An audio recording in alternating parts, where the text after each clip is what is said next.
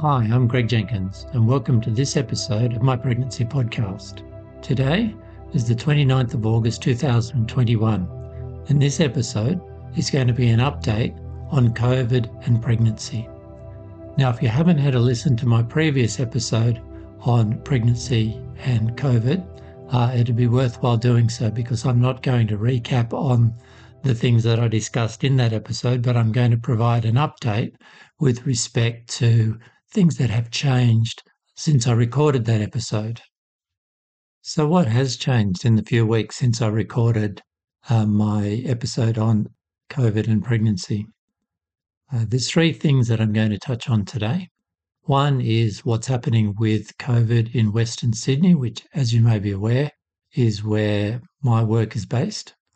Uh, the second is uh, new recommendations regarding COVID vaccination and pregnancy. And the third relates to COVID vaccination and breastfeeding, where there are some new recommendations as well.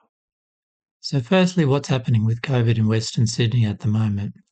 As you may be aware, Western Sydney is pretty much the epicentre of COVID in Australia at the present time.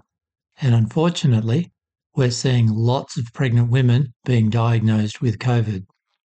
Now, as we're seeing, and as I mentioned in my previous episode, most of these women are experiencing quite a mild illness uh, and are not requiring hospitalisation.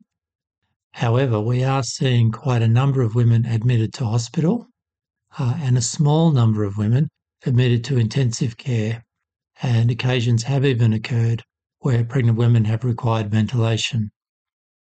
As the number of pregnant women diagnosed with COVID in Western Sydney continues to increase, I expect that we will see a greater number of hospitalisations.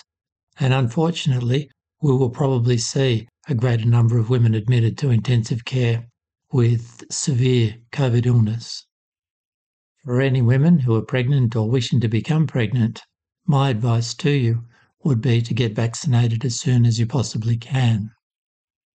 And the other really important piece of advice, whether you're vaccinated or not vaccinated, is to ensure that you're complying with the public health recommendations. So, with respect to vaccination in pregnancy, what's changed in the last few weeks?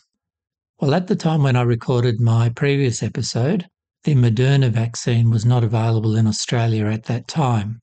Now, the Moderna vaccine is uh, similar to the Pfizer vaccine in that it is an mRNA vaccine.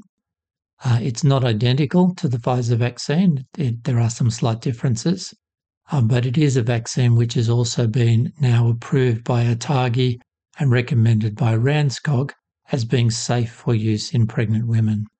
So, as a pregnant woman or a woman who is trying to fall pregnant, either the Pfizer or Moderna vaccines would be suitable.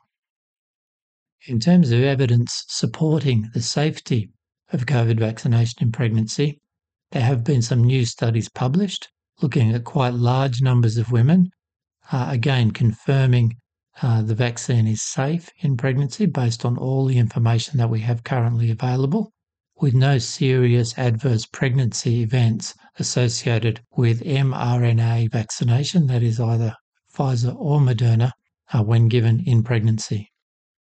The other new piece of information, which has come out since I recorded my previous episode, relates to COVID vaccination in breastfeeding. So, at the time of my last episode, the recommendation from RANZCOG and ATAGI was that Pfizer was the preferred vaccine for uh, breastfeeding women. This has now been uh, expanded to include the AstraZeneca vaccine. I should state that at the time I recorded the previous episode, there were no safety concerns around the AstraZeneca vaccine uh, for breastfeeding. It was felt at that time that there wasn't sufficient information available to make a clear judgment. Since then, further information has become available, and both ATAGI and RANZCOG have supported the AstraZeneca vaccine as being safe and effective for women who are breastfeeding. So, if you're a breastfeeding woman, uh, any of the three available vaccines would be perfectly suitable for you, either AstraZeneca, Pfizer, or Moderna.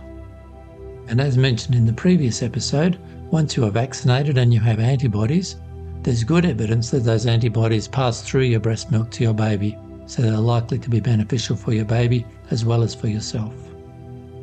That's all I wanted to say for this update on COVID in pregnancy and COVID vaccination in pregnancy and breastfeeding. I hope you found this information useful and helpful. Please keep safe, get vaccinated, and follow the public health orders. Bye for now.